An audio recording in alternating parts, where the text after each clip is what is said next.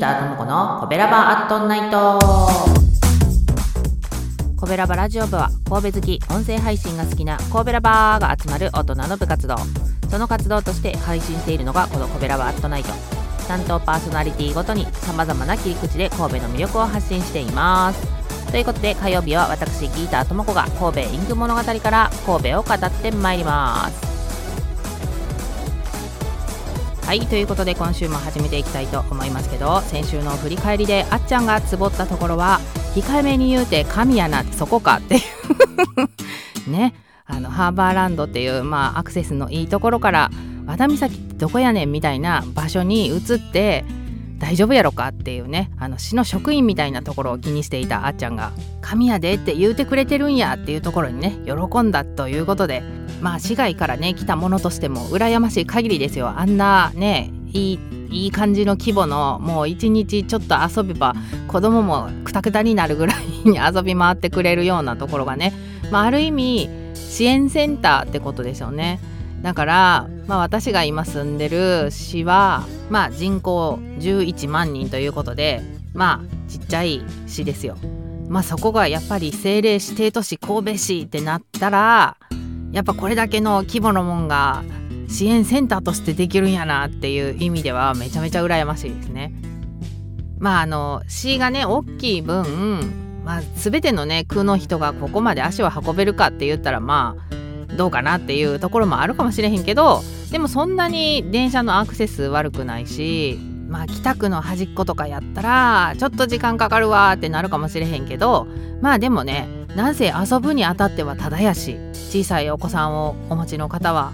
是非ね一度足を運んでみていただけたらと思います。さあというところで今週の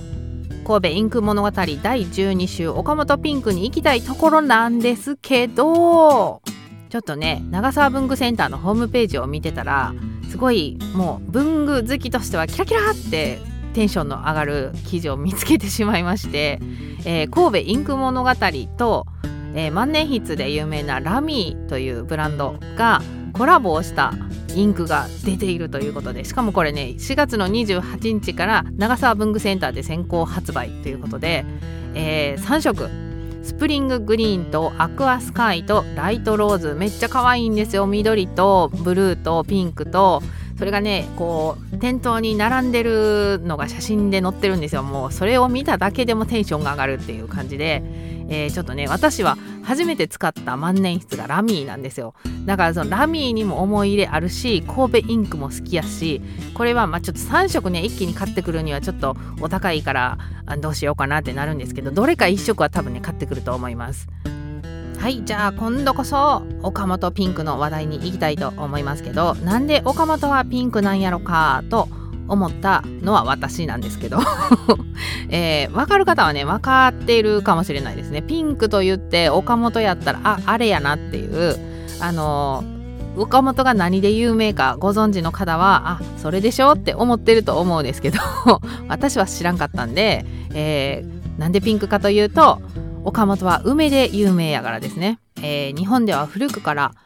梅は岡本桜は吉野と言われるほどに岡本の梅は有名やったそうで今でも岡本梅林公園には42種196本の梅の木があって品種が多いだけあって1月中旬から4月上旬まで桜が楽しめるということで桜祭りとかもねやってて梅で有名なんですね。全然知りませんでした。本当にすいませんって感じです。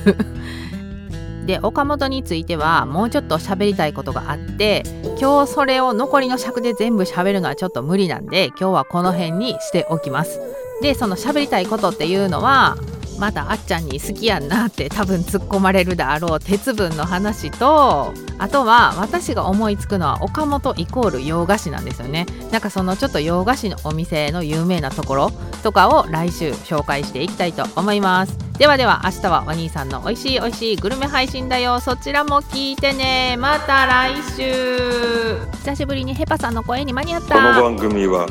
褒める文化を推進するトロフィーの毛利マークの提供でお送りしました。